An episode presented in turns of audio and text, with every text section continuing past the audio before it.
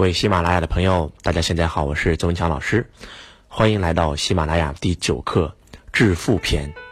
我相信我们很多人都渴望能够发家致富，都渴望能够过上富人的生活，都渴望能够财富自由。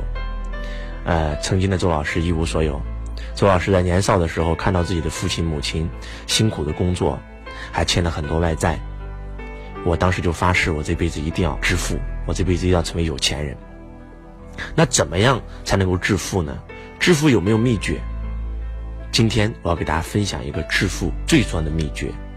致富最重要的秘诀是什么呢？首先送给大家一句话，叫“穷则思变”。穷则思变。我发现，嗯，在我们中国，然后南方人会比北方人更有钱，特别是广州、潮汕人，这个是我们中国最有钱的人。为什么？呃，能够诞潮汕能够诞生出像李嘉诚、像马化腾、像黄光裕这样的富豪，真的是因为他们太穷了。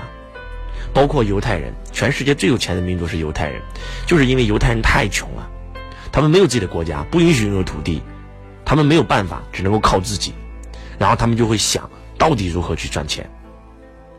当你有了穷则思变的想法，当你愿意改变的时候，那怎么样去改变呢？两个字：学习。我们曾经在学习篇给大家讲过，学习对一个人到底有多重要。人真的是要活到老学到老，大到一个国家，小到一个个人。当你不懂得学习的时候，你永远都不会成功；当你停止学习的时候，你也就停止了成功。所以，全天下最有钱的人，都是最爱学习的人。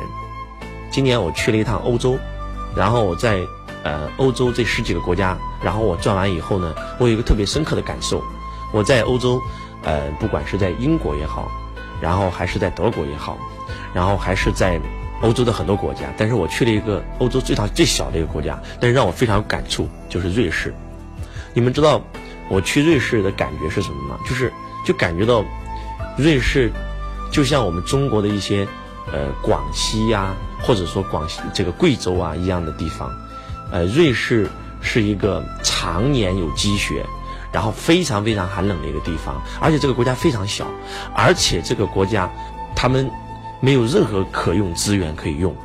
但是我们都知道，我们中国广西很穷，贵州很穷，但是瑞士是全世界最有钱的国家。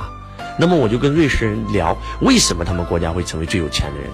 然后呢，我就认识了一个瑞士的好朋友，他跟我讲，他说瑞士曾经很穷，因为太穷了，没有资源，所以就走出国门学习。他们首先最开始是向德国人学习，因为德国的这种机器设备做得非常好，他们就跟别人学习如何去制造机器设备。但是他们没有钢铁，他们从外地运到钢铁，运到瑞士，然后开始做出比德国更好的工艺，然后再卖出去，再把它运出去。然后呢，在这是瑞士人赚到了第一桶金。当他们赚到第一桶金的时候呢，他们发现虽然赚到钱了，但是太麻烦了。钢铁没有要从外面采购运回来，运到山里做出来以后，再要想方设法把它运出去。他们在想，有没有一种就是能够比较简单一点的方法，能够不用这么大宗物品运运送就能赚钱的呢？他们又开始学习，然后向英国学习，向英国学习什么呢？医学，他们就开始做医学，就是他们没有自己的原材料，但是他们整个瑞士是全。求前四大的医药公司在瑞士，那么他们就从外地进购这些医疗器械，然后呢就开始去做药品。我们在香港啊，我们在这个很多国家用的疫疫苗全是瑞士的，然后他们的这个医学技术也是全球最高水平。当我们今天提到韩国什么微整技术的时候，我们都认为韩国最厉害，但是实际上韩国人都是在瑞士学的。甚至瑞士的医疗技术可以治好很多很多的不治之症，这是很夸张的。那个瑞士当地人告诉我说，他们连癌症都是可以治愈的，只是他们不对外宣传，而且现在也不愿意做这块了。当时做这块的时候，他们的医疗技术已经达到了全世界最顶端，然后他们赚到了第二桶金。慢慢慢的，他们发现做药品也要运出去啊，也很麻烦啊。那有没有比这更简单的呢？更小小众物品，拿个密码箱装进去就能换钱？手表。他们开始去向那些懂得做手表的国家学习，然后就开始做手表，在家里面一个小作坊就可以做出自己的品牌。我们今天。谈到手表，我们都能想到的品牌，不管是第一名百达翡丽、江诗丹顿，然后包括劳力士等等这些顶级的手表，百分之八十是瑞士品牌。那么他们发现，在家里面做一个手表，然后只需要提一个密码箱，然后就可以把手表卖出去，就可以换钱。然后，而且在瑞士人看来，那个手表不是个手表，它是一个最高科技的一个精密仪器。这是当时瑞士人跟我讲的，瑞士人看到那手表是非常非常骄傲的。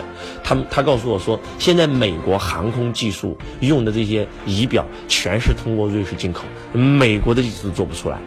而且你知道。他们的手表可以精确到多少秒吗？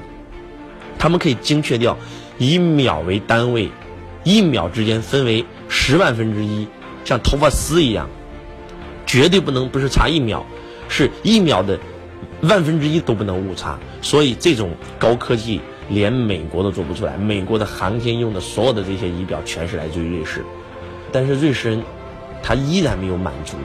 然后瑞士人就想，手表也要做啊，做完也要运出去啊，能不能不运出去，就在家里啊点个按键就能赚钱？又开始学习，然后就开始做金融。瑞士应该是整个银行业非常非常发达，现在所有人几乎都在从事银行业，他们在向全世界最顶级的富豪理财。你们知道吗？他们可以保证你有百分之十五的收益，当然了，赚多的是他们自己的。你们知不知道？就是瑞士他们。一个国家一个银行的这个精算师的工资是多少钱？说出来真的让我很夸张，折合人民币一年的工资是四千万人民币，而且还不含奖金。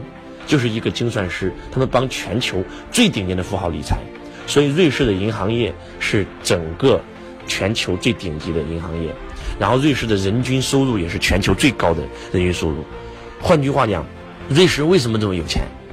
那是因为。他们在不停的学习，不停的学习，不停的学习。其实大到一个国家，小到一个个人，每一个人真的要不停的学习。就像我们当年中国一样，我们中国的皇帝传了两千多年，到清朝灭绝了，我们没有皇帝了。但是你们知道吗？今天日本依然有天皇，为什么？因为日本天皇学习向这个英国学习，因为当时英国是世界最强的国家，向他们学习君主立宪制。然后由内阁、由首相来管理国家。然后呢，日本的这个皇帝啊，就像英国的女皇一样，今天还存在。他们全家衣食无忧，什么都不用管。国家的纳税，其中有部分要养皇室成员。那中国的皇帝不学习的结果，就是今天的爱新觉罗氏。有哪个爱新觉罗氏敢叫自己叫爱新觉罗氏？要隐姓埋名，几乎被灭族。换句话讲，皇帝不学习都得死啊！更何况是我们普通老百姓，真的要不停的学习，不停的学习，学习，改变，是让你致富的唯一通道。你必须要拼命的学习，大到一个国家，小到一个个人，必须要学。然后我记得在几年前有一个电视剧特别火啊，文章演的《雪豹》，有看过《雪豹》的人可能都知道，为什么文章里面演的那个角色叫周文啊？后来改名叫周卫国。为什么这个人这么厉害？为什么他打仗每一次都可以用最少的兵力全歼日军的一个中队？为什么？我看到网友的评论都在讲：哇，周卫国是神人啊！这个戏太扯淡啦，这个抗战神神剧啊！但是你有没有看过前面的几集演的全都是周卫国为什么能成为周卫国的一些原因？因为他进到了中央军校学习。他把黄埔最顶尖的知识全部学过来了，他是黄埔最顶尖的毕业生，因为他被德国人深造，去德国学习最顶尖的军事，他跟日本人学习，他交日本朋友，然后跟日本人学习日语，跟日本人学习他们的剑道，跟他日本的同学学习日本的文化，这都对他，在对日抗战的时候，这个做出了非常大的贡献啊！他为什么每一次带着他的雪豹突击队能够潜入敌后？因为他可以化妆成日本人啊，因为他会讲日语啊，而且他讲的味儿都是东京味儿的，别人一听到讲话都以为他东京人。为啥？因为他同学东京人啊。其实当刚开始呢，周卫国也不愿意跟这个日本人交朋友，但是这个日本人主动跟他交朋友，然后周卫国就说：“咱们两两个国家以后是要开战的，我们交朋友干嘛？”然后那个日本人说，我们最喜欢跟敌人交朋友，这就是我们日本的武士道精神。因为只有跟敌人交朋友了，我们才能把敌人的东西学过来，才能一转身为自己所用，才能够超越敌人。这个日本最开始看到我们中国强大，就来到我们唐朝，这个贺拜啊，向我们学习。后来发现中国衰败了，欧洲崛起了，就去拜欧洲为老师，跟欧洲人学习。我觉得这是日本进步最重要的原因。当然了，我们不去评论它。我们今天讲日本人厉害，不是说为了崇洋媚外，是为了跟他学习，一转身超越他。所以说，我觉得真的是要学习，学习真的太重要了。真的人要活到老学到老。今今天的周老师每天还在学习。当你们不停的学习的时候，你才有可能真真正正改变你的命运。那很多人说，老师我应该学什么？很简单，你想做什么你就去学什么。那你想去修车，啥都不说了，你就去找最顶尖的修车的师傅跟他学修车嘛。那你想创业，那你就去找那些最顶尖的、已经创过业很成功的人去学习创业嘛。那你想赚钱，那你就要学习跟最会赚钱的人学习怎么赚钱嘛。那你要想投资，你就要跟最会投资的人学习投资嘛。所以我觉得周老师飞遍了几十个国家，到处在学习，花在培训上的费用超过几千万，每一年最少拿出三四百万去学习。那当年周老师一无所有，拿出几千块、几万块学习。今天周老师有钱了，可以拿出更多的钱去学习。换句话讲，我每一年一定要把自己百分之五到十的收入拿出来学习。当年我没钱的时候，我是拿出来自己百分之百的收入去学习，我才造就了今天的我。记住，学习才能成长，成长才会有成果。真的要不停的学习，就像听周老师的喜马拉雅课一样。你可能听一个相声让你开心一下，但是对你的生命没有任何改变。但是你可能听持续关注周老师的课程，你的整个财商在提升，你的整个能力在成长。当然了，如果能够这个走进周老师线下的课程，当然更好。或者说关注我们的喜马拉雅，关注周老师的六六六书友会，关注周老师的这个周子学堂，这些所有互联网的资讯你都要去学习。然后周老师也愿意持续在这里给你们分享啊。然后呢？希望大家能够通过今天周老师的分享，能够找到致富的核心。致富的核心就是穷则思变，致富的核心就是学习。因为我就是这样致富的，我就是这样从一无所到一无所缺的。所以你这样做，你也可以创造和我一样的结果。我是周文强老师，我爱你如同爱自己。我们下一课不见不散。